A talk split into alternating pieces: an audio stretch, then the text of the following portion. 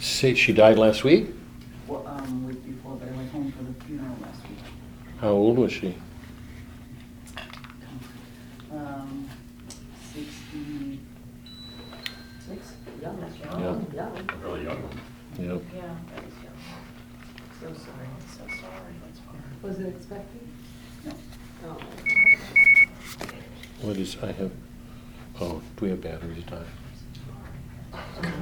Yeah, you don't have any. I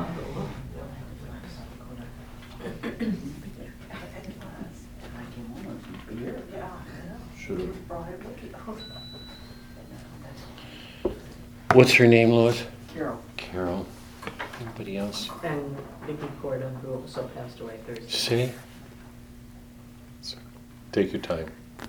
Vicky Corda, Vicky, who passed away Thursday night. you've Uh, asked, Wednesday night, sorry.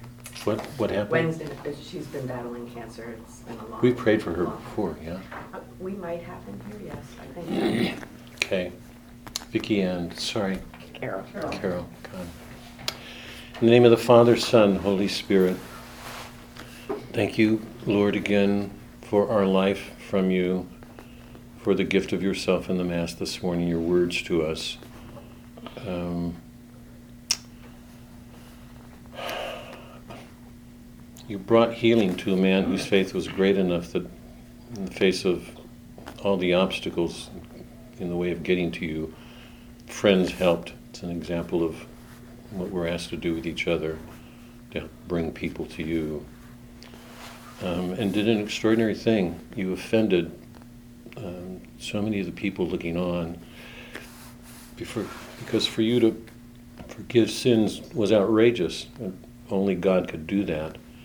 And it kept them from receiving you. Help us to be careful of things like that in ourselves that can get in the way of um, the offering that you make to us. You call us to repentance, uh, ask us to take it seriously, and um, offer forgiveness. Um, help us to all enter into a serious repentance um, and open ourselves to the forgiveness that you offer. Um, we want to offer a blessing on Ca- Carol. Carol. Um, receive her soul um, into your kingdom. Um, if, if there's a purgatory waiting for her, let our prayers help. Um, speed her. She may all the sooner know the joy of being in your presence. None of us will be with you um, with our sins. We have to cleanse them.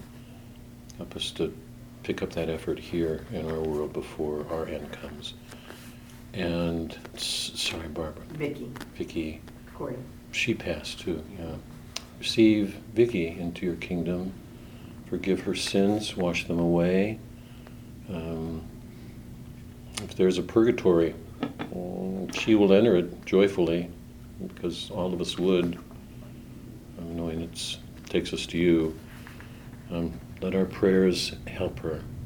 Um, I would ask for a blessing on all of us to be strengthened in what we do with our prayers, to make them more a part of our lives.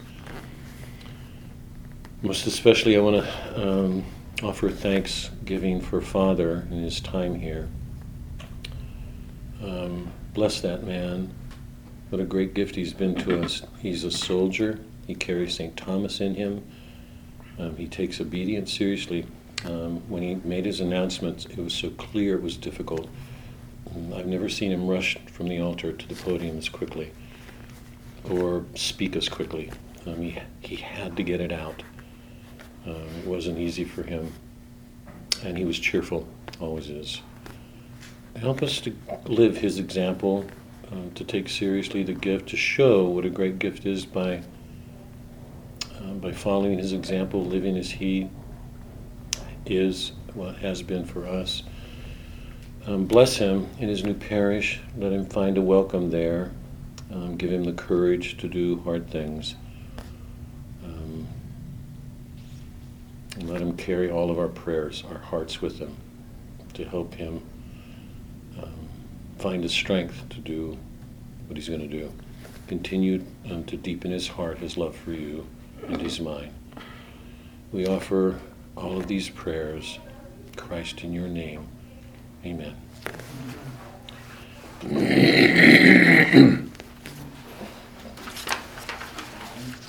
I'm going to read uh, quickly just one last psalm to get through these psalms, and then I'm going to. Do you all have the Prufrock piece? I think there, there's. I think it should be out there if you don't.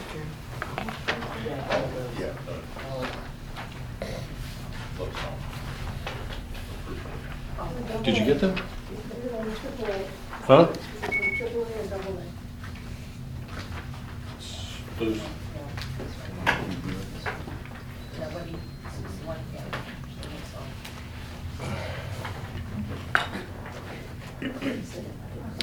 This is Psalm, you don't have it in the sheet, so I, I think I've told you, Suzanne and I have been reading the Psalms nightly and can't tell you how much I'm enjoying it.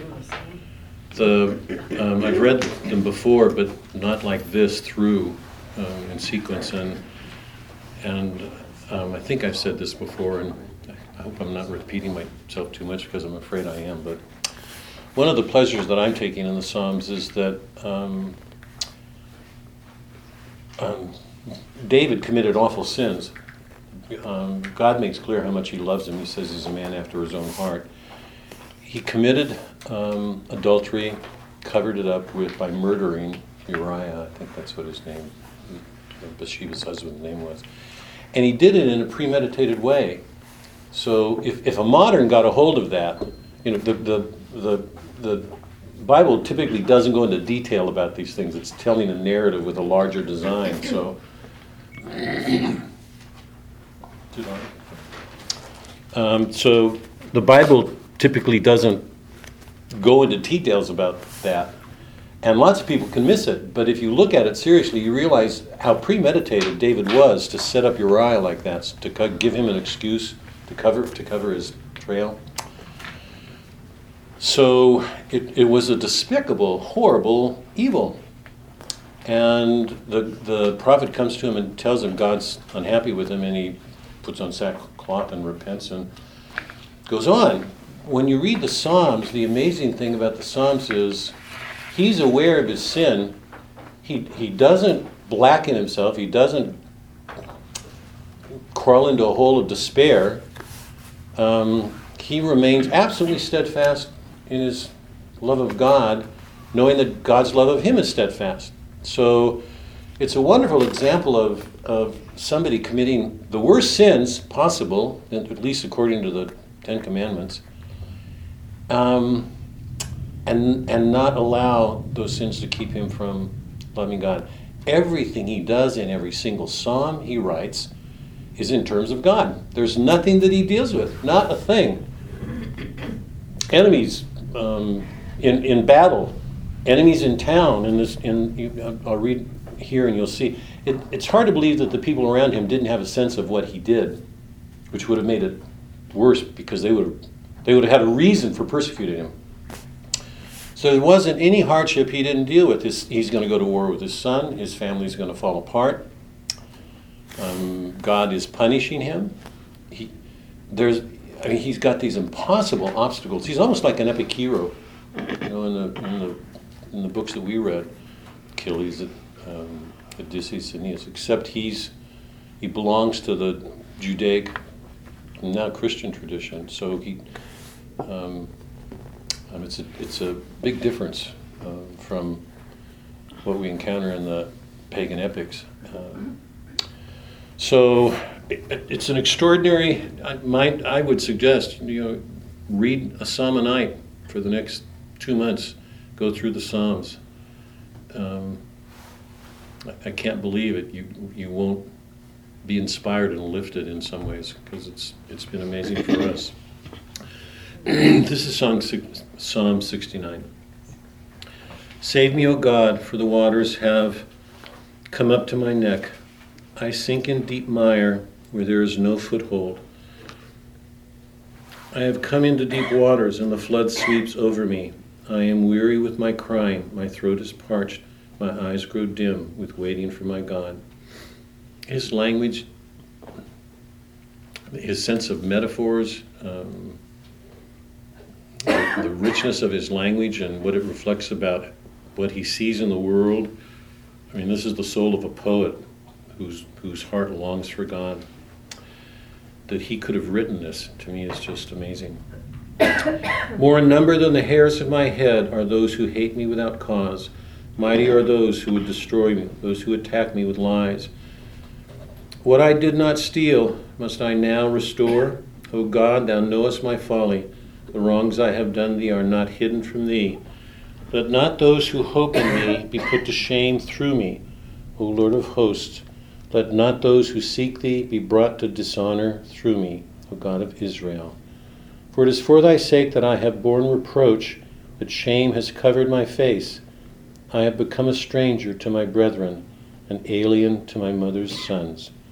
For zeal for thy house has consumed me, and the insults of those who insult thee have fallen on me. When I humbled my soul with fasting, it became my reproach. When I made sackcloth my clothing, I became a byword to them. I am the talk of those who sit in the gate, and the drunkards make songs about me. It's like a foreshadowing of Christ. But as for me, my prayers to thee, O Lord, at an acceptable time, O God, in the abundance of thy steadfast love, answer me.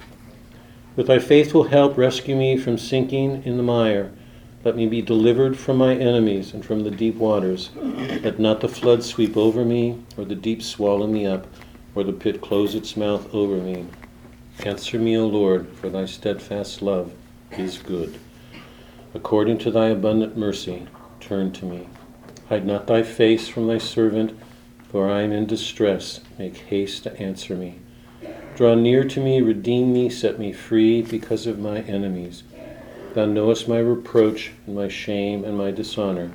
My foes are all known to thee. Insults have broken my heart, so that I am in despair. I looked for pity, but there was none, for comforters, but I found none. They gave me poison for food, and for my thirst they gave me vinegar to drink. I will praise the name of God with a song. I will magnify him with thanksgiving. This will please the Lord more than an ox or a bull with horns and hoofs. Let the oppressed see it and be glad. You who seek God, let your hearts revive. For the Lord hears the needy and does not despise his own that are in bonds. Let heaven and earth praise him, the seas and everything that moves therein. For God will save Zion and rebuild the cities of Judah, and his servants shall dwell there and possess it. The children of his servants shall inherit it, and those who love his name shall dwell in it. Um, there is nothing, nothing more important than God. No matter what's going on in his life, no matter what, he, he sees it in terms of God. I think I've mentioned this before. How many of us go through the li- our lives with compartments? You know, religion, mass on uh, weekends, or business world. There's nothing that happens in Dave's life, David's life, that isn't in terms of God. Um, it's an amazing, amazing what he did. Okay, very quickly, um, Prufrock.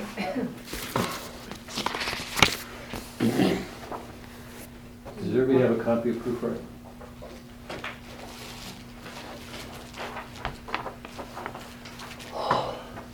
Linda, Hello, I found you. it's good to see you again. Thank you. Where's your friend? Been on a maze out there. Another project. Okay. That's beautiful. Thank you. Um,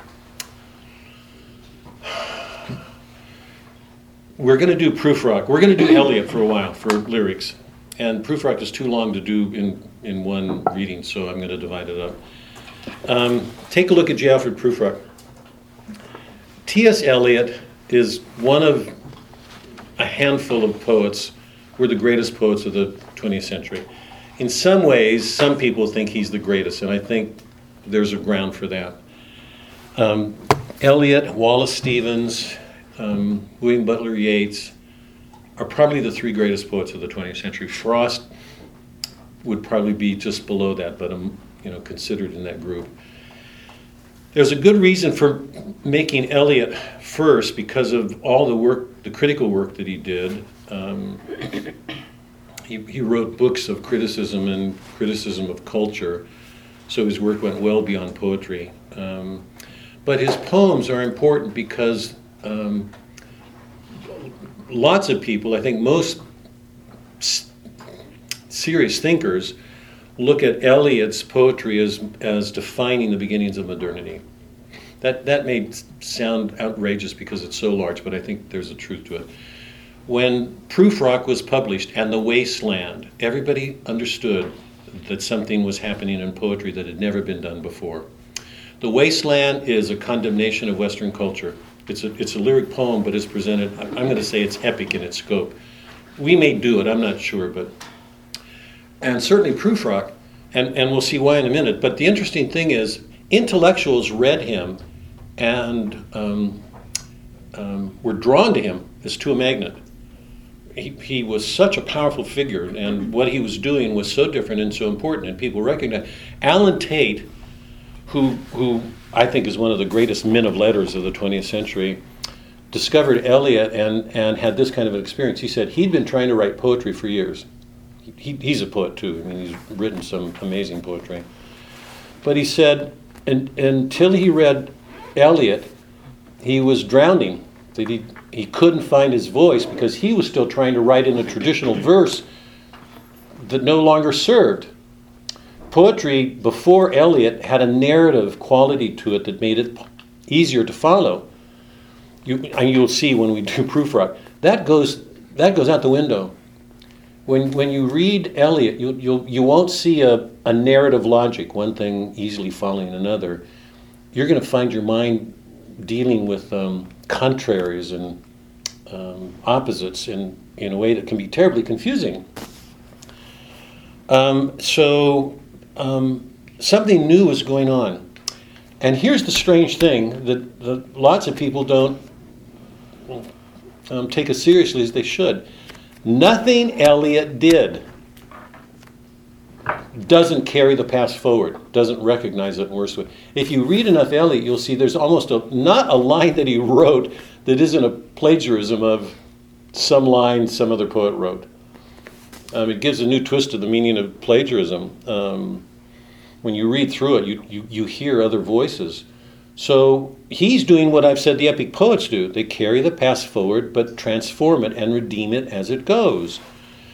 Um, the opening, the opening, his first earliest poems are all severe critiques of Western culture in a collapse. The, the one of them is called "The Wasteland." Um, it's actually it's actually a, a, um, a phrase he get from Dante.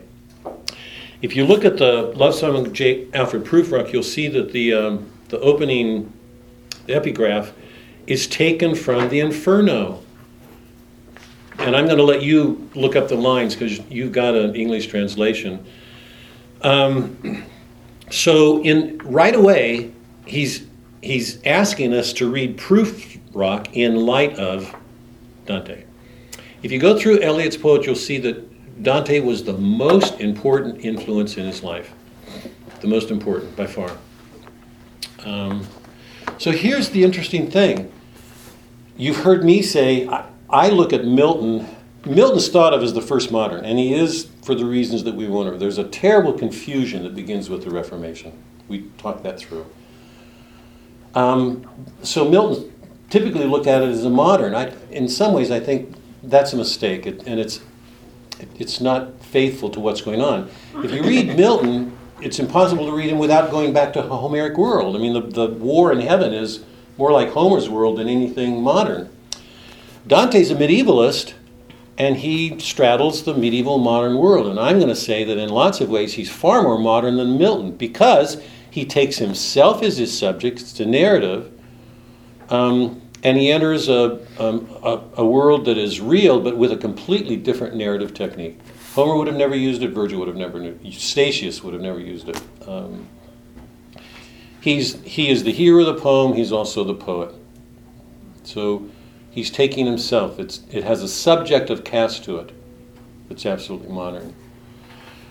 Um, so, in lots of ways, it's, it's really hard, it's impossible to read Eliot and get the full meaning of his poems without carrying a, um, a tradition into them because he's using, on, using it, drawing on all the time. So I'm going to just read the, um, the opening section of the love song of J. Alfred Prufrock. And notice this immediately. The title of the poem, The Love Song of J. Alfred Prufrock. What does the name suggest for you, J. Alfred Prufrock?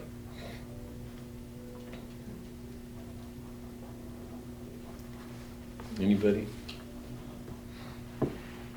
I can't hear the name without thinking of somebody prudish. J. Alf- J. Alfred Prufrock. Um, um, and, and when you read it, you'll see he's an aesthete. He, he is very modern. I, I think the modern soul is captivated by, I'm not exaggerating this, captivated by an aesthetic sense of things. We go online, people have images in front of them all the time that they can control. We can make a virtual reality with media today, so we can create our own world. We are taken with beauty and images. They're always in front of us online. So it's created this, um, what I'm going to call an aesthetic dependence, that it, that aesthetic sense defines the modern soul. Um, Eliot already saw this. Prufrock is enamored of art, and he lives in a culture that, that is enamored. We'll see that we keep getting this refrain as we go through the poem. In the room, the women come and go talking of Michelangelo. Art, poetry, painting is very much on people's mind because it, it, it represents a cultivated sensibility. You're better than other people because you know the arts, right? Um, and notice the title again, The Love Song of J. Alfred Prufrock. Now, stop and think about the lyrics that we've been reading for the last couple of years. Almost all the lyrics have to do with a person describing his feelings for a beloved, something well loved, whatever it is. Um, it can be Shakespeare or, or Dante. Uh, it can be Hopkins loving nature and finding God in it. But it it's, tends to be subjective. We, we're allowed into the interior of the poet to, who's expressing his feelings about something he loves. So at the center of the lyric has always been this motion of love. I think it's what defines the lyric. It's loving something. For Wordsworth, it would have been nature, simple, rustic things. Eliot knows that. He's calling this the love song. So he's placing it in the tradition and expecting us to know that. But what's it dealing with? It's dealing with this man, and we've got to look at what we learn about this guy from the poem. But he's setting this poem in that tradition. It's a love song.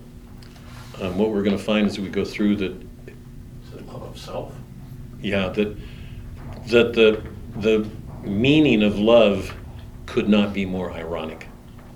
And that in itself sets, it, sets this poem in absolute tension against the whole lyric tradition. That's how radical it is, okay?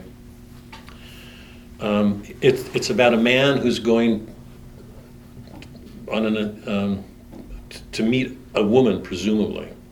Um, an assignation, a meeting with expectations of what may or may not happen. So it belongs in the tradition of the, of the lyric poet with the beloved on his mind.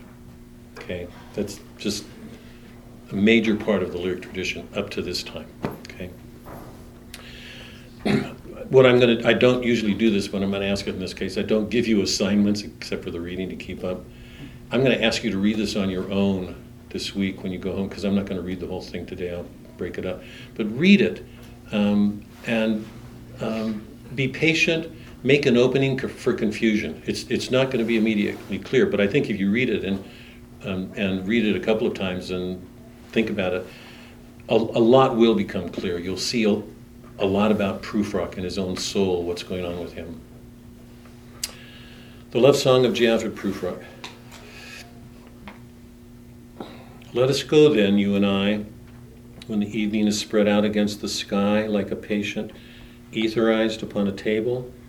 Let us go through certain half deserted streets, the muttering retreats of restless nights, one night cheap hotels and sawdust restaurants with oyster shells, streets that follow like a tedious argument of insidious intent, to lead you to an overwhelming question.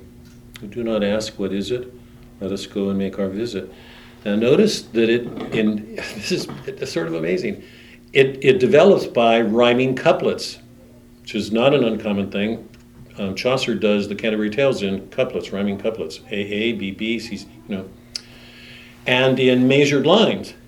These lines are not measured, they have different lengths, and yet they unfold in rhyming couplets. I, sky, table, streets, retreats, hotels, shall see. So we hear an echo of a traditional form, but if you look at the lines and the variation in line lengths, you'll see it couldn't be more different from traditional forms. So it's very musical, it follows traditional um, rhyme patterns. And, and look at the, the language, what it's about. Etherized upon a table, muttering retreats, one night cheap hotels, sawdust restaurant with oyster shells, tedious argument, insidious intent. This is a, a, a world that's very dark and in some ways um, dangerous. So everything about the poem sets itself off from the lyric tradition. Tradition. Set it next to set it next to Wordsworth. Set it next to Hopkins, Shakespeare. Something sinister is at work. Um, in the room, the women come and go, talking of Michelangelo. The yellow fog that rubs its back upon the window panes, the yellow smoke that rubs its muzzle on the window panes, licked its tongue into the corners of the evening lingered upon the pools that stand in drains, let fall upon its back the soot that falls from chimneys, slipped by the terrace, made a sudden leap, and seeing that it was a soft October, October night, curled once about the house and fell asleep. It describes the setting. It's a fog settling over in England or a London cityscape. But the everything about the descriptions of the city is, is rendered in terms of a, of a cat why? And indeed, there will be time for the yellow smoke that slides along the street, rubbing its back upon the window panes. There will be time. There will be time to prepare a face to meet the faces that you meet. There will be time to murder and create. And time for all the works and days of hands that lift and drop a question on your plate. Time for you and time for me, and time yet for a hundred indecisions and for a hundred visions and revisions before the taking of a toast and tea, all the proprieties of English life. There's something wrong. Yeah, I mean, people live these proprieties, they define their life. It's, it's like respectability in Chaucer's world. That people live in this respectable life, but something's not what it seems to be. In the room, the women come and go, talking of Michelangelo. And indeed, there will be time to wonder do I dare? Do I dare? Time to turn back and descend the stair with a bald spot in the middle of my hair. They will say, How his hair is growing thin. My morning coat, my collar mounting firmly to the chin, my necktie rich and modest, but asserted by a simple pin. They will say, But how his arms and legs are thin. Do I dare disturb the universe? In a minute, there is time for decisions and revisions, which a minute will reverse. For I have known them all already, known them all, have known the evening, mornings, afternoons. I have measured out my life with coffee spoons. I know the voices dying with a dying fall beneath the music from a farther room. So how should I presume? And I have known the eyes already, known them all, the eyes that fix you in a formulated phrase. And when I'm formulated, sprawling on a pin, when I am pinned and wriggling on the wall, and how should I begin to spit out all the butt ends of my days and ways? And how should I presume? And I have known the arms already, known them all, arms that are braceleted and white and bare, but in the lamplight downed with light brown hair. Is it perfume from a dress that makes me so digress? Arms that lie along a table or wrap about a shawl. And should I then presume? And how should I begin? I'm going to stop here. This is so good. I hope you were reading this during the inferno. So just keep that in mind. okay. Um, we'll pick it up again next week, but read it on your own, because I'd love to hear when we, when we start next week, what, how you're finding it, okay? This is T.S. Eliot, the beginning of the twentieth century, doing something new. Okay, very, very quickly. Um, To the Inferno. Um, Last time we met, I, I said there are a number of principles that inform, direct, govern what Dante does in the, in the Commedia. And one of them is um, this fundamental, fundamental belief in man's free will. Absolutely. No matter what's going on in his life, each of us is responsible for ourselves. How different that is from the modern sensibility, because the modern tends, we tend to see ourselves in terms of um, impersonal forces that work in the world. Um, we're likened to atoms drifting in space, isolated. Um,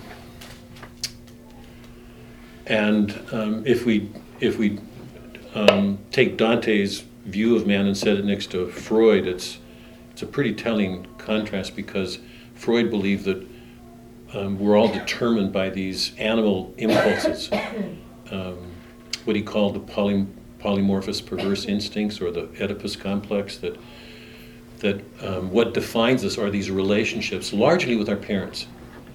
Um, so that the sense of the individual and his responsibility for things is lost. Um, we, we explain things away, we blame our parents.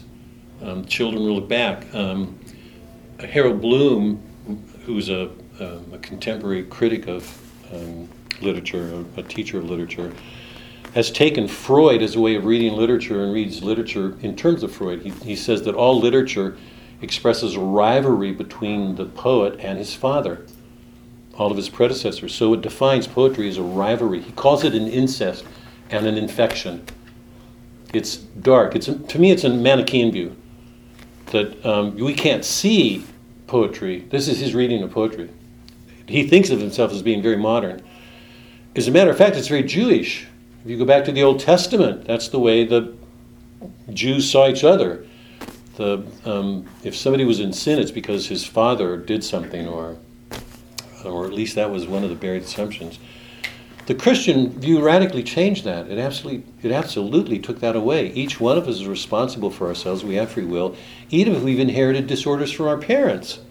We still have to love. That's our call.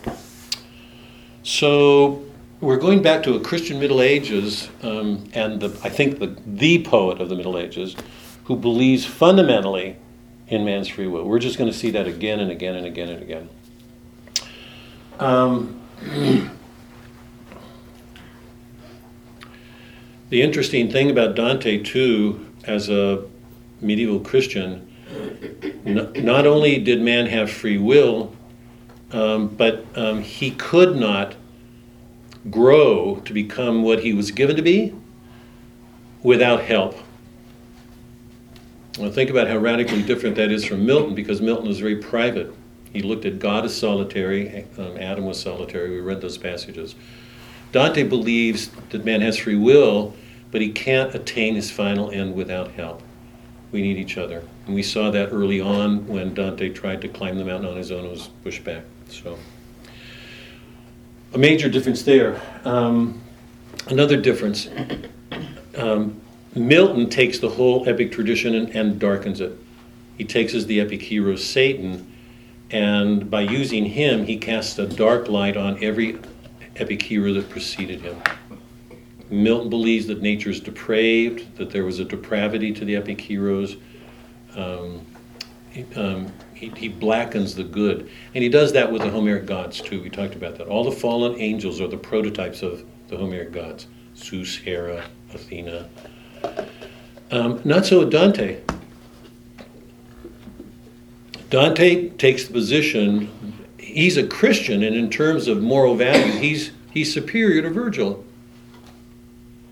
But he takes Virgil as his guide. He calls him Master, Father, um, Lord. Um, there's nothing that Dante does that, that isn't an expression of um, a debt he owes the past. That um, there, there's so much there to learn from to help him become a better person. So everything about the, the Divine Comedy shows this taking the past, receiving it, and carrying it forward and transforming it. Um, and the, the, that's true of all the imagery, but it's especially true of, Dante, of uh, Virgil. We talked about the allegorical method very briefly. You know that every event in, in life has four levels the literal, the allegorical, the tropological, the anagogical.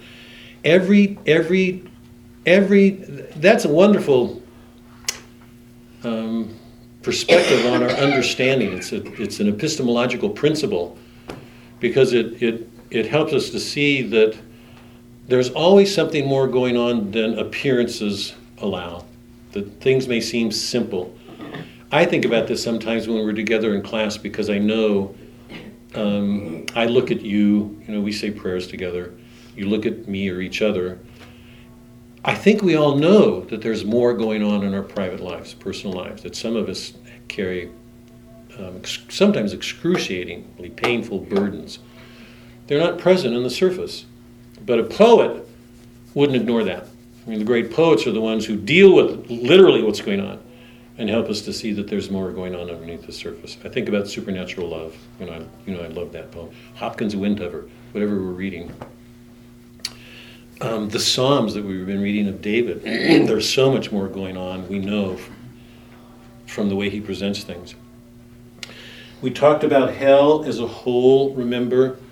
Um, that it's a place of concealment. The, the, the, the quotes that Eliot's going to use very often have to do th- with that. That um, we, it's, it's interesting. Some people ask Dante um, to let the people know what's going on when he gets back to the world. Other people want to remain um, secretive. They don't want people to know because they're, they carry a shame um, in what they're doing.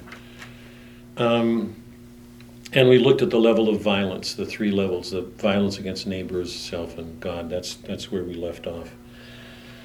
Um, this week, I want to um, I want to try to pick up some of the major themes again, and then we'll get to the readings. Dante as an epic hero. Milton took that whole epic tradition and darkened it. Dante is is receiving it in a positive way. Um, he's presenting himself as an epic hero. He, he's going to be very critical of Achilles and Odysseus. They're going to be in hell. So is Aeneas. So is Virgil. Um, I want, we're going to have to talk about Virgil when we come to the end of this because I'm going to give this away. But at the, at the height of purgatory, when, when Virgil will turn Dante over to Beatrice, he has to return to hell. I, I don't know of any reader of Dante who doesn't trip over that that it feels unjust. Here's, here's this extraordinary person who bought Dante all this way. He couldn't have done it without him, and he has to go back to hell. Dante's no sentimentalist. What we, when we get there, we're going to talk about that. I'd like to hear what your mind is on that. But um, Dante takes himself as a new hero.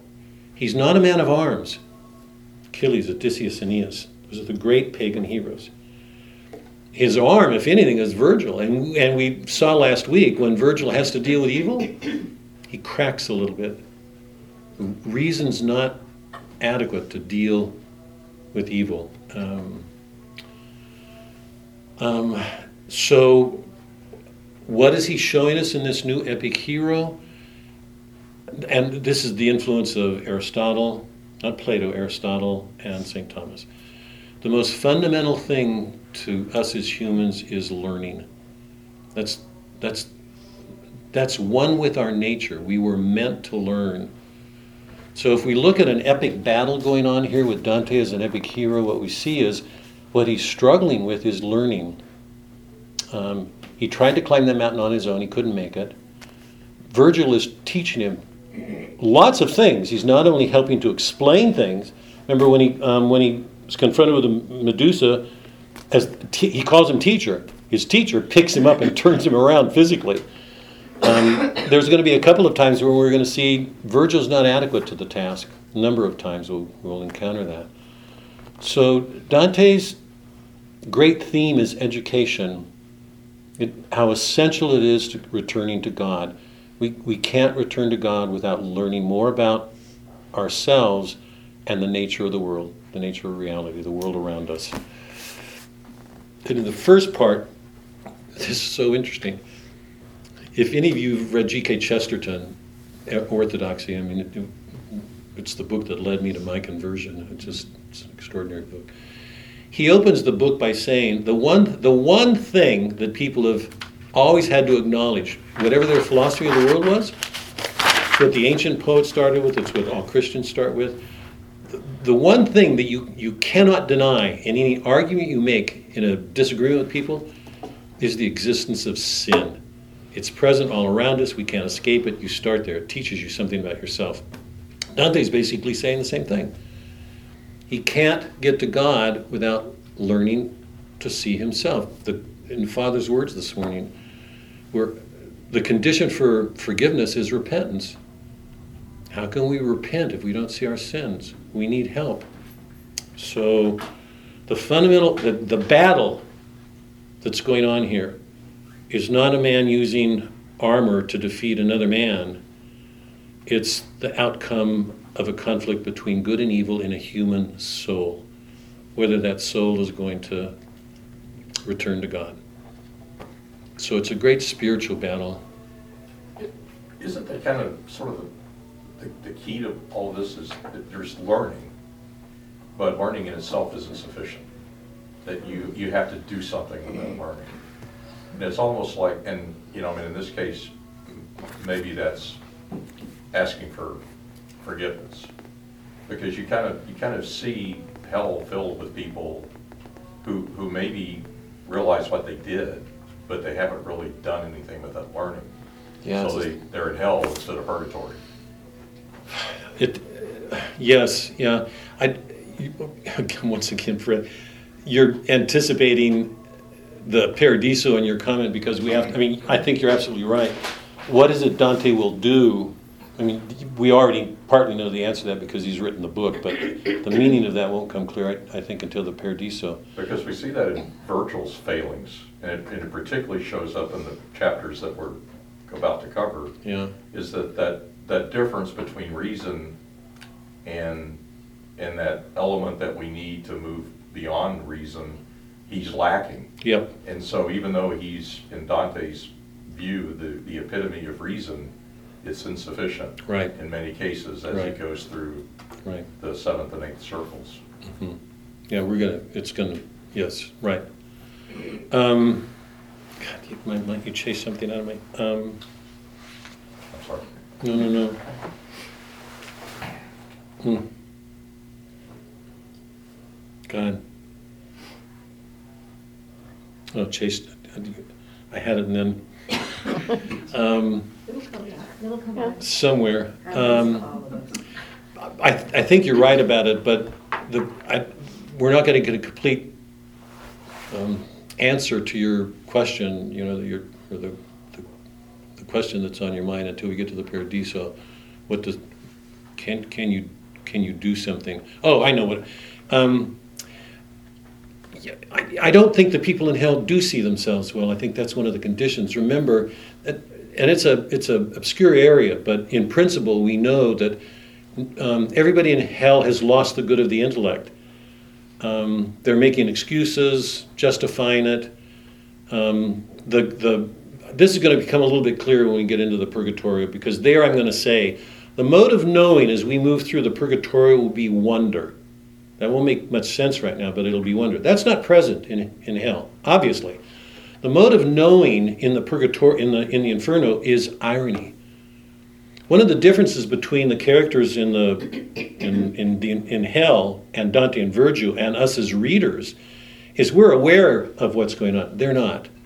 They're caught in a world. That that's partly the nature of sin. That they've lost the good of the intellect. They can't see very well. Um, we've seen that over and over again. Um, and, e- and even if characters acknowledge some sense of something, it's usually pretty clear that they don't they don't see to the real truth of what's going on. But let me let's go on. Um, Or wouldn't you say that Dante, sorry. wouldn't you say that Dante, as he's going through hell, is learning? hmm Because he has to go from collapsing in pity to Right. shoving somebody, I mean, he does act, he does act on what he's learned, no? By, oh, you mean in the course of the journey? Yes. Yes. Yeah. Yeah, and that, yeah, and that, once again, it'll, it, it isn't, it isn't as clear now as it will be at the end of the Inferno. When we get to the end of the Inferno, you're gonna see some things that so relate directly to pity. I, I hope by this time everybody knows, the most dangerous, the most dangerous temptation Dante faces through the whole journey is pity. He, he's unconscious when he comes into hell. He faints when he hears Francesca. He's almost, he's almost put to his knees when he's listening to Pier della Vigna. The, the danger for, and the interesting thing about pity is that it looks like love. Pity can arrest a person. You can get, we, we know that. We've seen it in all the literature. Pity can, we saw it in, in uh, Till We Have Faces with um, Orual. Um, there, there isn't a great, there is not a great poet that I know of, the great ones, who don't recognize the danger of pity. It looks like compassion. It has the appearance of love that you're feeling for somebody. You want to help. Um, but there's an arresting aspect to both people on both sides of the person offering it, the person receiving it. and d- to pick up Doc's comment, um, he is learning. I mean, I think she's responding to your your question, Fred. But but remember too, just to add to what she's saying, that when he starts off, he starts up that mountain thinking he can do it by himself. Obviously, symbolically, what that means is he does not see. Virgil's saying you have to go down and see. You can't change. You can't do this stuff unless you learn to see your own sins. If, if you uh, moderns think because knowledge gives us control of things, the more we know something, the more control we have. But the, the serious question is, how well do we really see into the soul of another person? Um, Dante has to learn to see things like Odysseus at sea. He has to go to depths. He has to see the truth of things underneath. And, and we've seen this already. At each level, he's learning to order his emotions according to the truth of things.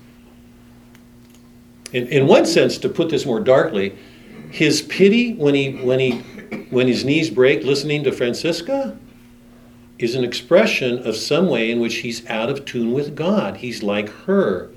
He would blame God. Implicitly, that's what's happening. Right? She says, if only the Lord of the universe were friendly to me, she's blaming him.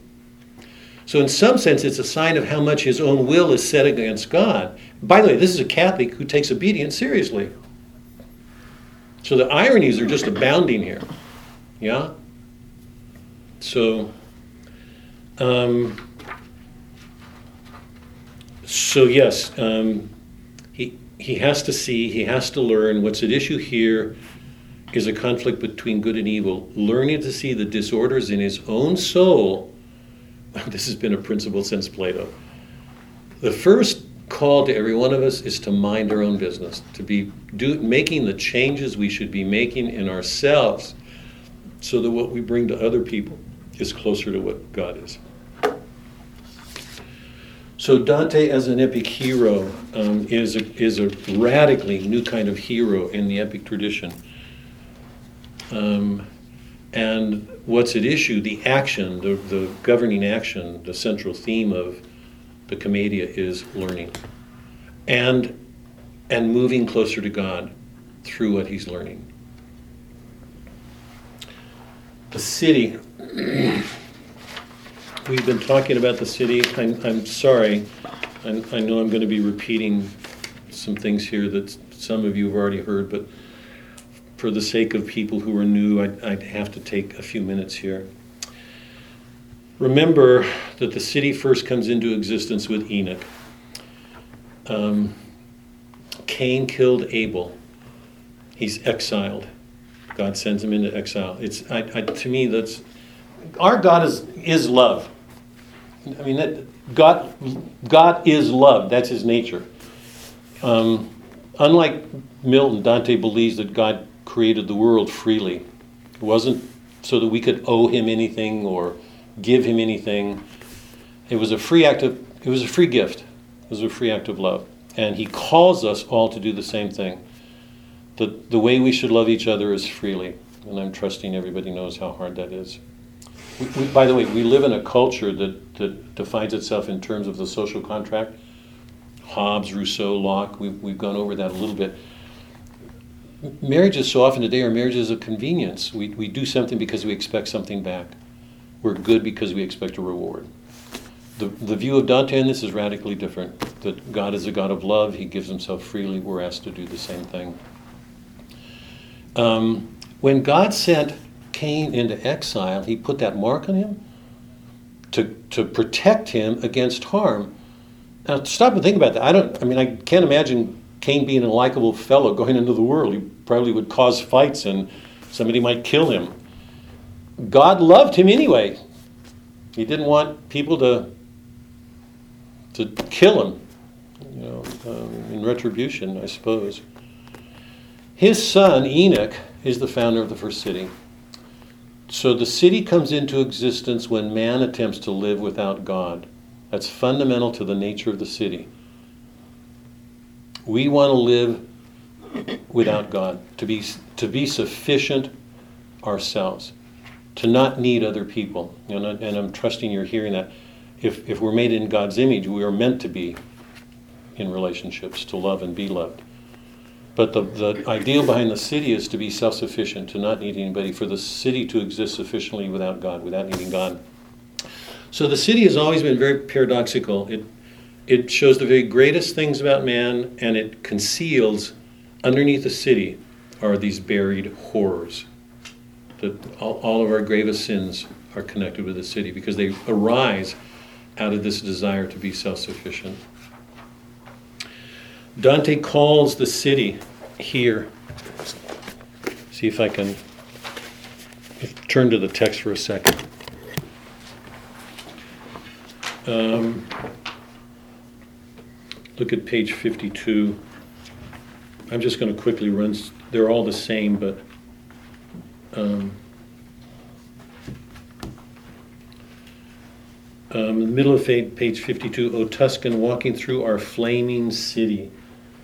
So the city here is called the city of Dis, the flaming city. We'll see that image picked up again and again. Um, 59, um, top of the page.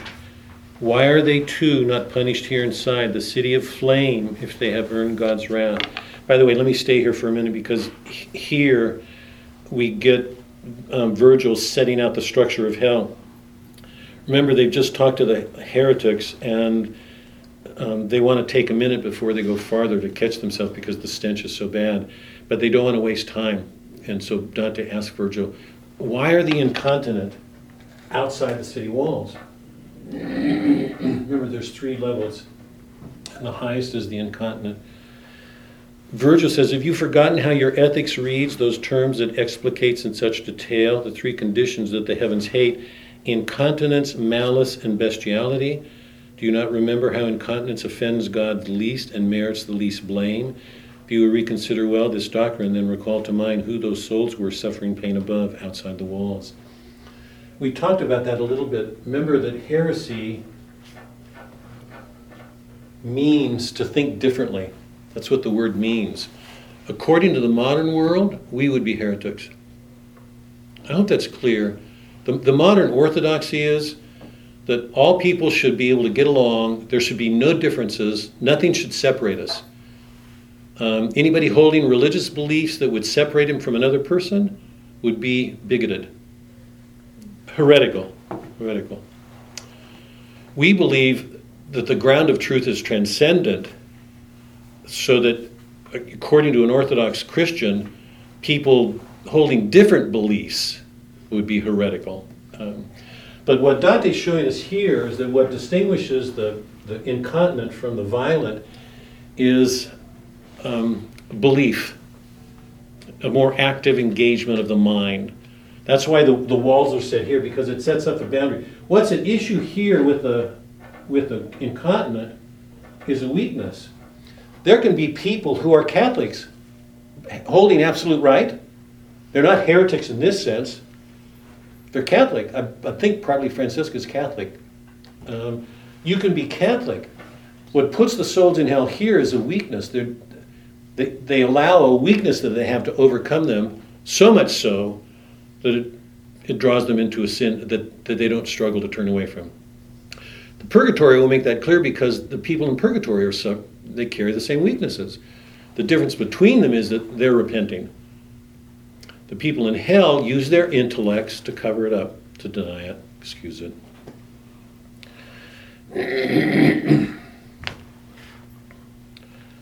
Um,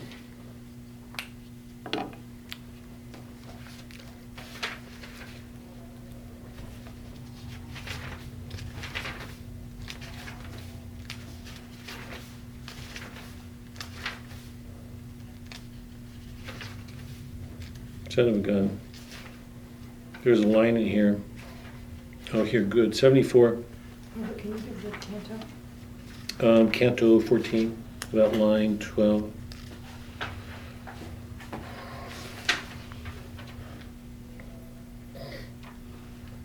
Dante's just left Pier della Vigna and the, the level of the suicide and the profligates.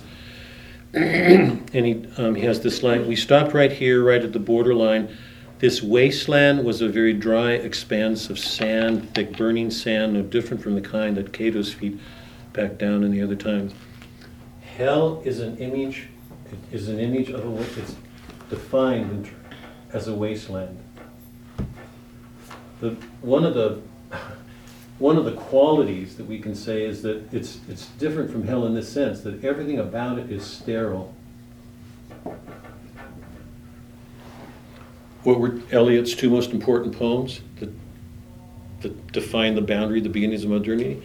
The Love Song of J. Alfred Prufrock and The Wasteland. And you can't read The Wasteland without realizing that everything about the modern city is defined in terms of its sterility. Marriages, abort, I mean, look at our world. It, it, it, it's dying um, from inside. That's why, I mean, it's, it's one of the most important poems of the 20th century because it really critiqued modernity. Um, was the first serious critique of everything that people had taken as a matter of course, that that's the way life was. Um,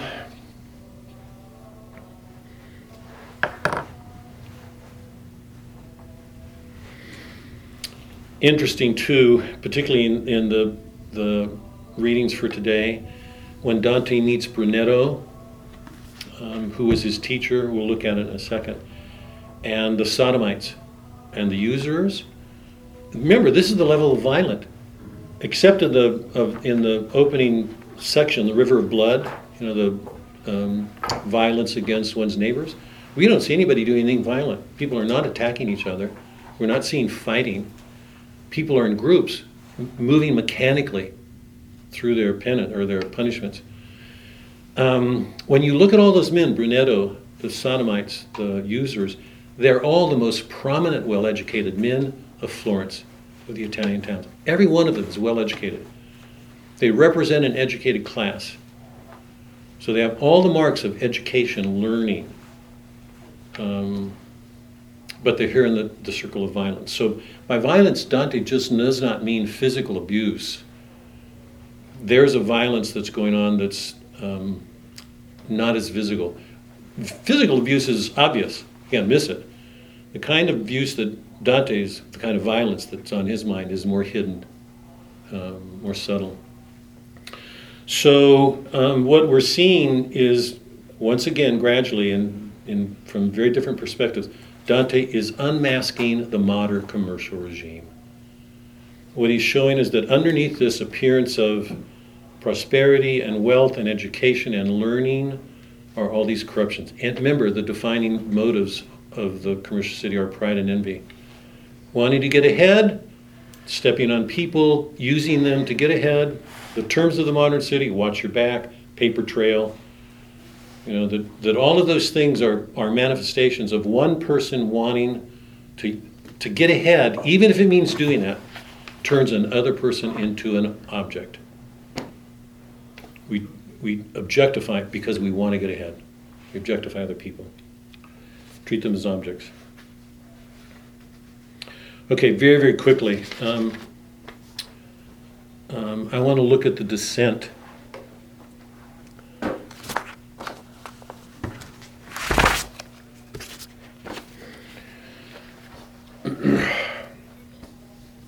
Remember, we've said that um,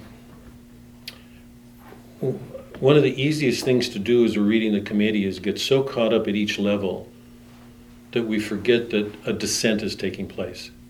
And it's all in the same direction. No matter what we meet at each level, every one of us takes us deeper and deeper into sin. So, what Dante's showing us is um, um, the real nature of the human soul. He gives us a, a visual image of those things that are invisible.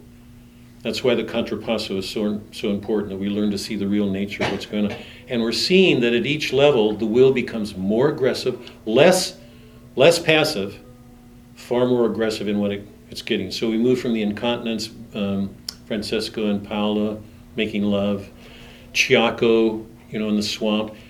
At the level of avarice, the two groups crashing into each other.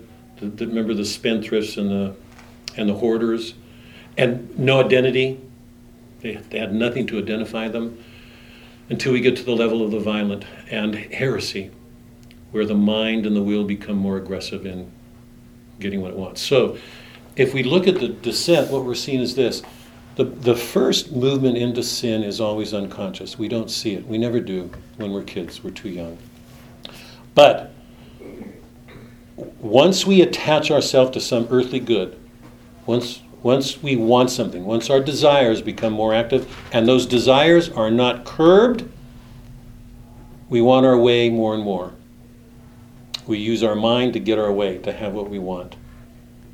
So what we're watching is what happens. I, I, believe this is true. It, it's what happens to all of us. That's why I think it's such a frightening thing. Because at the center of hell, we're going to see these horrific, nightmarish kinds of scenes. And I, I, I believe that that all of us carry them. That, in fact, let me let me try to because I'm not sure that that's obvious. So let me let me go at this another way because I think most of us think I don't commit. Father says this all the time. I haven't committed adultery. I haven't killed anybody. I'm a good person. We're respectable. We get along in the world. We're doing everything. To all appearances, we're good. When Dante goes down, remember to the depths of hell, he goes down on Geryon's back. Do you remember how Geryon's face is described? An honest man. Scary. Huh? Oh, no, th- okay, that, I'm nothing. Innocent man. Huh? An innocent An man, innocent. An innocent, handsome, good looking guy. Yeah. but, but on a beast Yeah, yeah, a reptile too, a beast and a Yeah. reptile. with a stinger. Right. So what he's showing is he, he's unmasking. He's showing underneath this image of respectability that all of us present to the world are these horrible sins. We want our way. Let me go back. I want to because I, I don't know that that's obvious because I don't you know I, I mean most of us live in respectable worlds and we appear to be good and. Um, here's what makes sense of all of this ultimately for me if it isn't obvious. I mean i, I take it as obvious because i've been living with it and i believe dante. He, he shows things the way they are. Um, our original milton let the cat out of the bag. Milton did this. The, our original sin was against god. That's where all of our sins come from what does it mean to disobey god um, we've been watching um, Robert Barron's Catholicism, and I'm really disagreeing with him. I, I think what he's done is I, I love his work. I'm, my, Suzanne and I are really enjoying it, but I think his presentation of our original sin is, at at least I'm not at ease with it. What does it mean to disobey God? As, as we learn in, in Genesis, we don't have much to go on. Eve is tricked. She offers the apple to Adam, and he takes it and um, his act is, is an act of disobedience. She's strict. Um, what we have in, in Genesis is simply he cared more about her than God. I don't think he's, I can't see in him, he wants to control God, he wants, you know, it, it's an it's an act of concupiscence. He wants her more than God. So at least that's Genesis. I mean, different people will do different things about it. But let me put a different spin on it. That's our original sin. My belief is that not all the Holocausts, not all the Holocausts throughout history will ever equal that sin. Because to turn away from the ultimate source, God is being, He's everything, to sin against that is to lose everything, to offend against everything. And the, the reason Christ had to come in, because no man could atone for that sin. Our sin was against an infinite being. We're finite creatures. The, the proof, in my mind, of the meaning of that act comes when we crucify Christ. We killed Christ, we killed God. That shows how much we want the world. I mean, the actual cost of it. We put God on a cross. Um, we were implicated, all of us, in it. So, when, by, when Dante goes down to the depths of hell, I don't think he's saying some of us have these things and some don't. Some people are nicer. I think he's saying this is the nature of the human soul. Dante cannot climb that mountain if he doesn't see sin at its depths. So he's showing us the worst things about ourselves that are buried. The whole point of it is to learn to see. That's why this unmasking that Virgil has to come along to help him see. How can he change if he doesn't see the horrors there? You know, I've been saying this to you guys now for beating you over the head with it. If we don't learn to identify ourselves with every creature in literature, then we're, you know, only with the good guys. We're we're living in an illusory world. And identifying with Iago is not going to be fun for anybody. Iago is one of the most sinister characters, and but I, I don't think Shakespeare could have done that if he hadn't known the depths of his own sin and sin itself. And so, in the descent, we're going from sins that are more innocent to those that are more violent, and those are, and those finally that are most sinister because they're most deceptive. So um, I'm going to do this just quickly. The guardians of each level, in some sense, image the, the nature of the sin, just like the contrapassos. Charon, who's the ferryman across the Acheron, is likened to night. He's associated with the nothingness that's just on the outside of sin. Because sin is a privation. We we separate ourselves from being, the plenitude of being. Cerberus is night. He's a descendant, he's an offspring of night. He lives in darkness. The description of Charon's eyes as being ringed with flame and of glowing coals, there's that fire image again, suggests the inhuman character and creature of the sinner when he makes its passage into sin. The first sin is to enter into that darkness. Remember, it's, it's the, it's the um, river, Acheron, right? It's a boundary it marks a boundary, a passage from one state into another. Minos is the guardian of the second circle, the lustful. He wraps his t- tail around each sinner to indicate the level that sinner's to go to. What does that mean? Um, I think, I'm not sure about this, I offered this. I think he's an image of the accusing conscience, maybe even self righteous or stern judgment. He wraps his tail around himself to indicate the level. The self wrapping tail may be an image of the inward turning, self condemning motions of guilt. We condemn others. How often do we condemn ourselves? Often, I would say. You know, the, the word Satan means accuser. He's our accuser. How much, how much do we accuse ourselves in our own self guilt? Um, Cerberus, the three headed dog, um, at, the, at the level of gluttony, we talked about it. It's as if he can't have enough. He cannot say no to himself with respect to food. Um, he wants more and more because the appetite, once it's set in motion, is insatiable. It can't be satiated or won't be without penance. Um, Pluto is the, um, the god of wealth. Remember when, um, when he meets Dante, Virgil says something and he becomes deflated. It's as if he's just empty, there's nothing there. The desire for wealth is an empty desire. Once we have it, what do we have? I hope, I hope that's clear because wealth itself is, is meant to, um, to facilitate trade. There's no value in money itself, right? Its worth is, is the reason it's invented is it's, commu- it's communicative. We can we have a means of relating each other and exchanging things of different value. But in itself, there's, there's nothing to it. Um, Phlegyas, the, um, the ferryman across the Styx, he's the son of Ares, and a human mother, Phlegyas, gave birth to a human daughter. And when Apollo fell in love with her, he set fire to his temple. He was, um, he was so outraged that he defied the gods. So what you have, um, and that in the level of in the river Styx, remember, is that sullen angry, um, that sullen anger. On the other side of it, that river is the city of Dis, and the level of the violent, and then the fraud. the defining image of the city is the Medusa and the three furies, and what we have there, so important, are inversions of the Trinity. The three I mean, remember, if, if, if hell, if, if the ultimate city, and, and remember, our ultimate destiny is a city. The city's not, it's a mistake to think of the city in mechanical terms, just defined by mechan, boundaries that can shift. The city is a real image of the communal nature of man. We were meant to be together. So the ultimate end of man is the New Jerusalem. That's our ultimate city. The, the book of Revelation makes that clear, the nature of the city. The, if, if, there's, if, if hell exists, we would expect it to be the opposite. The New Jerusalem would be life giving eternally. Um, hell is sterile, there's no life. Um, it's the place of the dead. Um, if, if at the center of the New Jerusalem city is the Trinity, which, which it is, then you'd expect hell to, to show its inversions, and that's what we're going to find.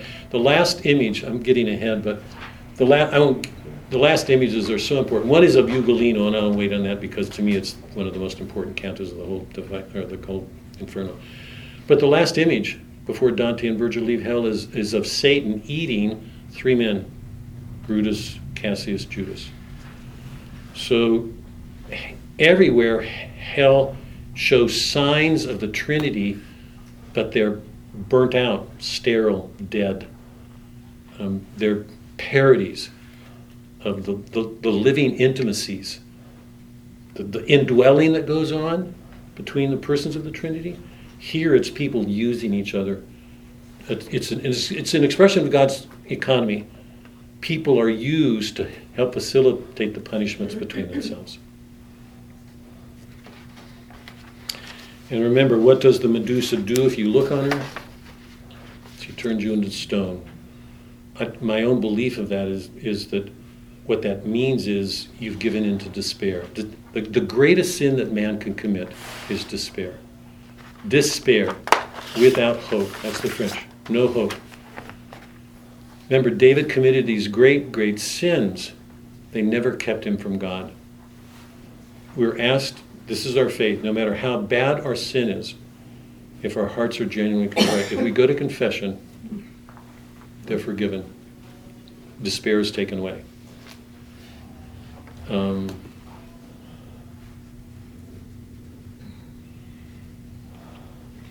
I hope everybody finds in these middle sections because they get really ugly. Some nervousness about not having gone to confession for a while. I don't know.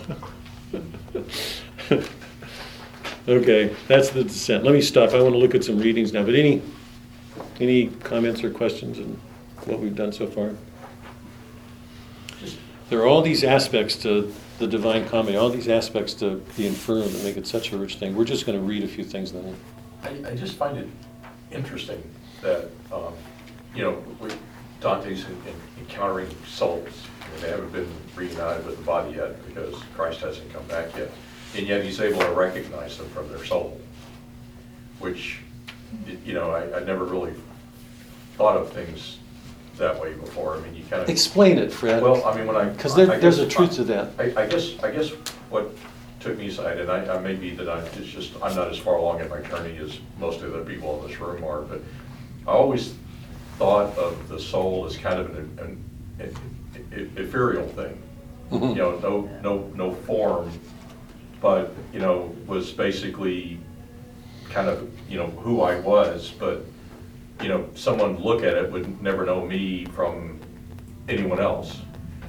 And the uniqueness of this story is that he can tell very clearly who they are. Explain that. Why? Well, I don't What's the know. relationship between the soul and body, given I- what you just I- said? I think, I think what it says is that the soul is who we really are. And, you know, the body is just the, the, the method by which we are able to, to learn and decide to do something about that through the senses and, and everything else. But that the real person, and, you know, you, you talked on it earlier, that, you know, we see, we see one thing, but, you know, we don't really see who the real person is. We kind of see from the outside what that person wants us to, to think they are. Yeah. And so by virtue of the fact that he can see a soul and, and, and immediately know who they are, you know, people from his, from his past says that that is who we really are. Yeah. And we just, we just, it- it's hit, Let me, let me come at this a different way. Just, that's such a good insight. I mean, such a, really, it's, it's, it's really good. Um, we live in a Cartesian world. That, that's probably not going to mean, you, you've been hearing me talk about it. We live in a schism, a divorce between the body and soul in the modern world. That's just, and the Protestant mind has reinforced it. Nature's corrupt. You know, there's something better. But and the, the modern typic the typical not all but most scientists look at work off that Cartesian model and look at human beings as if it's a spirit inside of a box or a box that can be explained purely in mechanical physical terms. That's the modern mindset, and that's not an exaggeration. We live in a schism. So we don't put the soul and body together. Well, you just did a wonderful thing. We don't put the soul and body together there's this line, I got it, I wish I'd brought it. Barron has a line where he's quoting St. Thomas, saying something like, it's, it's not like the soul is in the body. It's, it, it would be more accurate to say, I'm going to bring it next week. It's almost as if the soul infloods the body, or because there's no part of a human being that can be distinguished from its body.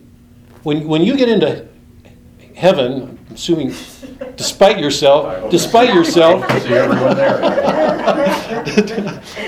One of my prayers often, oh, I'm not kidding, I, have got to say it openly. One of my prayers is that we will all meet in heaven, so I'm not kidding. It is a serious, it is a serious prayer, even for you. The journey was successful. What I'm about to read is going to, I hope it's just frightening to me, but um, this, the, the fundamental principle of form is that it, um, it's the principle that gives us life, but you can't understand it apart from the body. So um, the, the body is the principle of individuation. We're all humans. It's the body that distinguishes, right? It's the principle. So if you look at buttons, right, out of, out of the same mold, what's the distinguishing quality of every button when they look absolutely identical from a different part of the tree? Different matter. Yeah? Same with blouses and the cloth. Same blouse, but off a different piece of the fabric, right? The principle of individuation is the body, but you can't separate it. So when the soul leaves, it's not like it's a thing in there that departs, because to think like that already says you're in a Cartesian world. It's like the body is a separate thing. That's the great fallacy of the mo- truly the great fallacy of the modern mind. Is that clear? You don't take the soul out and the body just stays there. The soul's gone. The, the, the soul is the form of the body.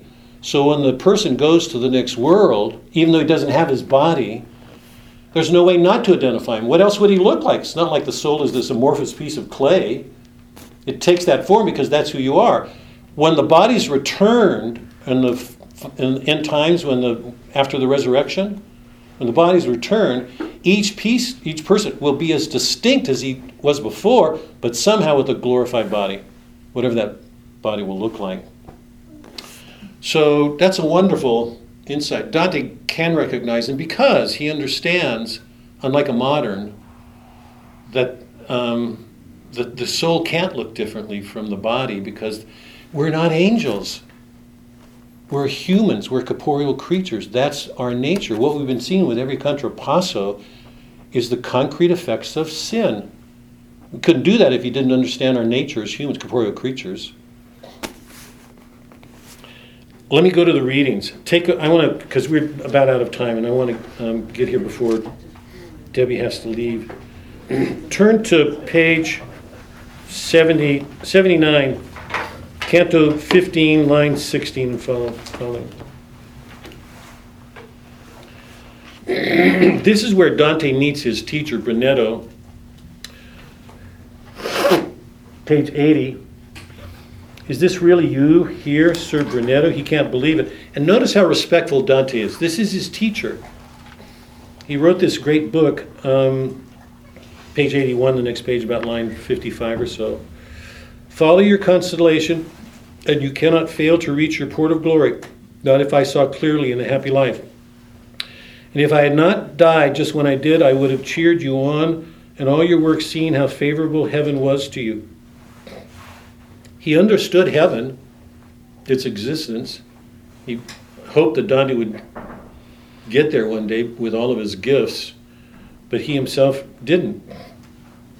Um, they've always had that fame of being blind, an envious race, proud and avaricious. You must not let their ways contaminate you. There's the image of the city perfectly. What defines it? Proud and avaricious, being blind and envious race. There it is. What defines our emotions are pride and envy. We want to get ahead. We want to be self sufficient. Uh, we want to have what we want. We, we want to have our way. When, in, when somebody gets in the way, we fight with them. You must not let their ways contaminate you. Your destiny reserves such honors for you. Both parties shall be hungry to devour you, but the grass will not be growing where the goat. It, here's another one of those prophecies early on in hell. Dante has got something to do. He's not, by the way, those of you who've done the Aeneid, remember, Aeneas didn't get clear on his calling until he spoke with Anchises in the underworld. He had to see his father to be clear on what his goal was. What's happening here? How much did Dante learn from the past? He won't get clear on what his calling is without going to the underworld. And he's learning from sinners repeatedly. Some notion of a calling is shaping, taking shape in him. Ah, if all I wished for had been granted, I answered him, You certainly would not, not yet be banished from her life on earth.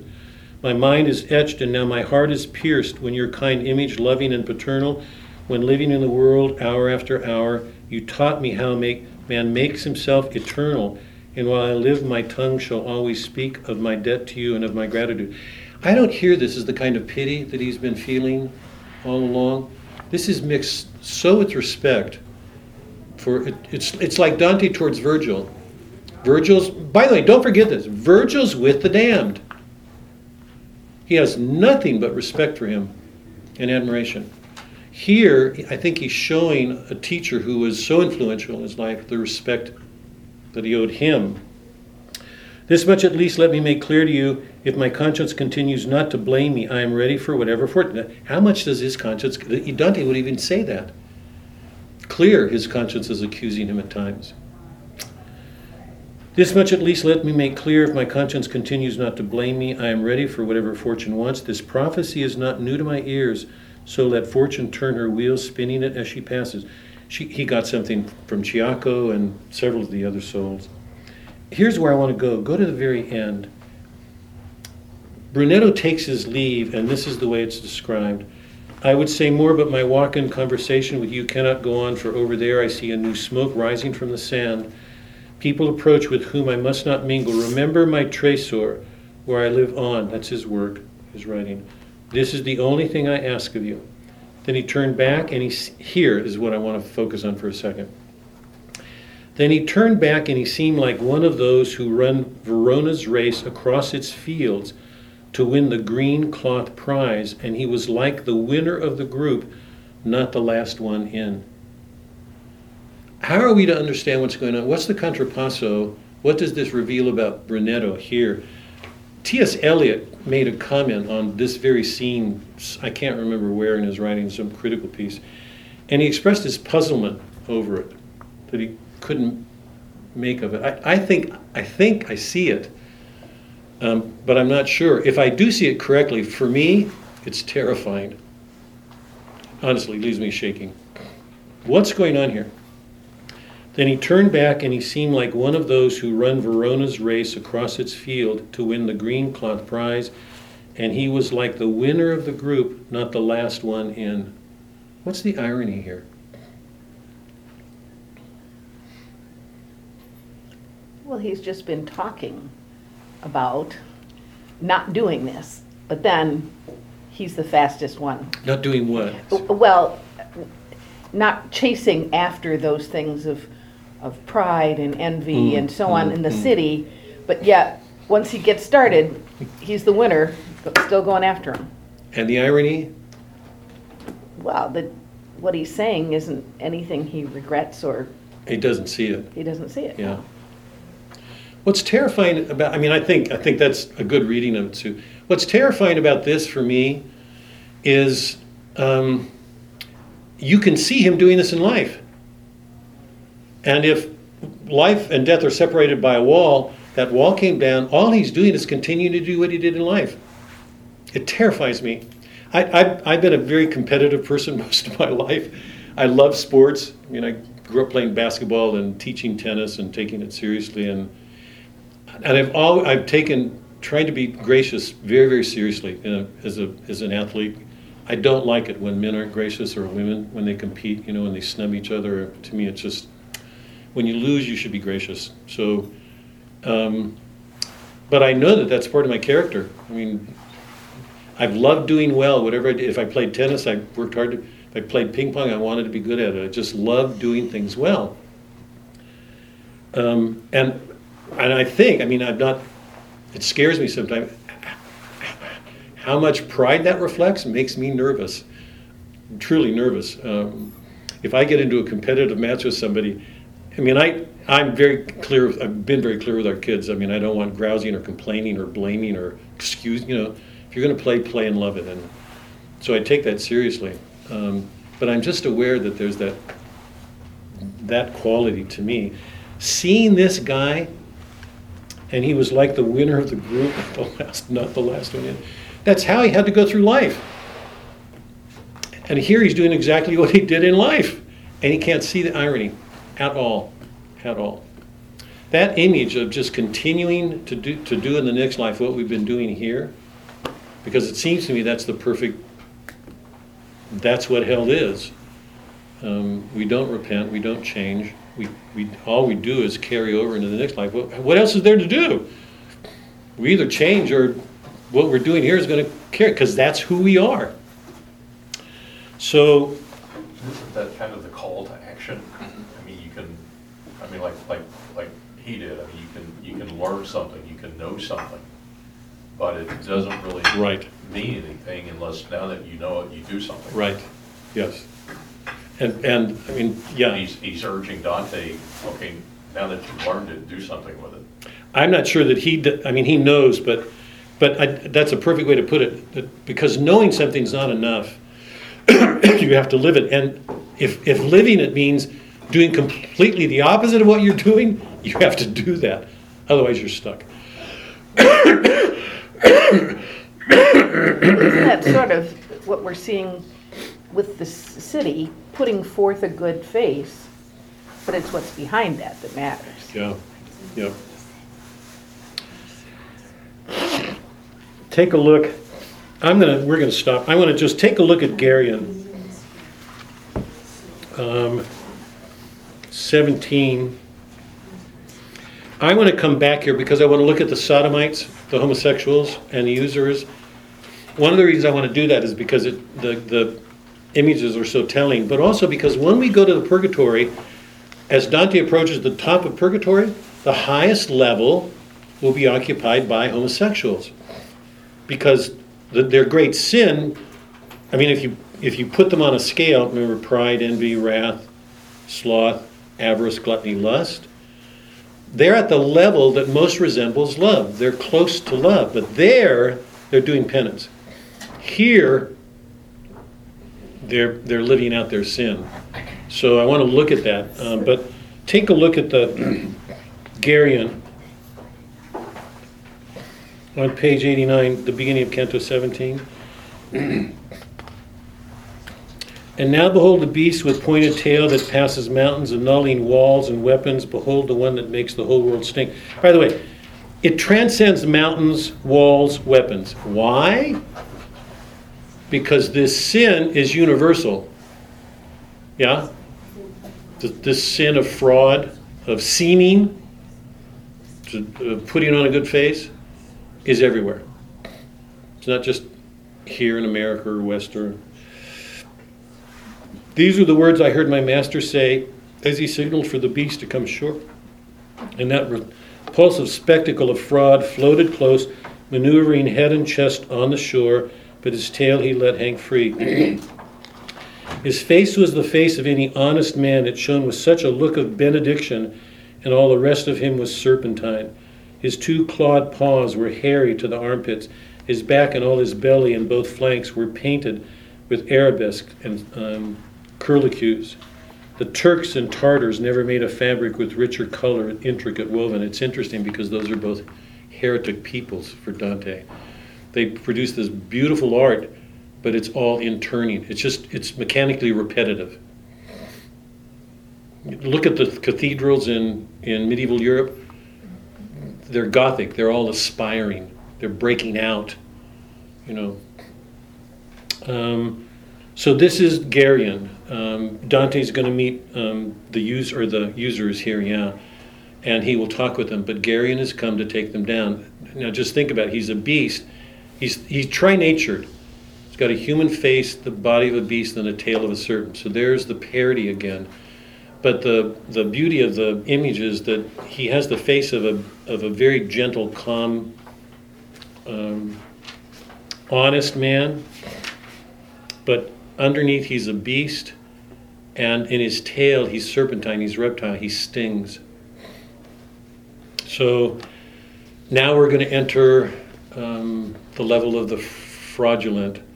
I'll try to go through this fairly quickly. We don't have to touch on everything. I'll just I'll try to pick some of the most important. So we won't do all of them, but we're entering the depths of hell, and what sets this off from the violent and the incontinent is a quality of deception. That the intellect is more active in covering things up.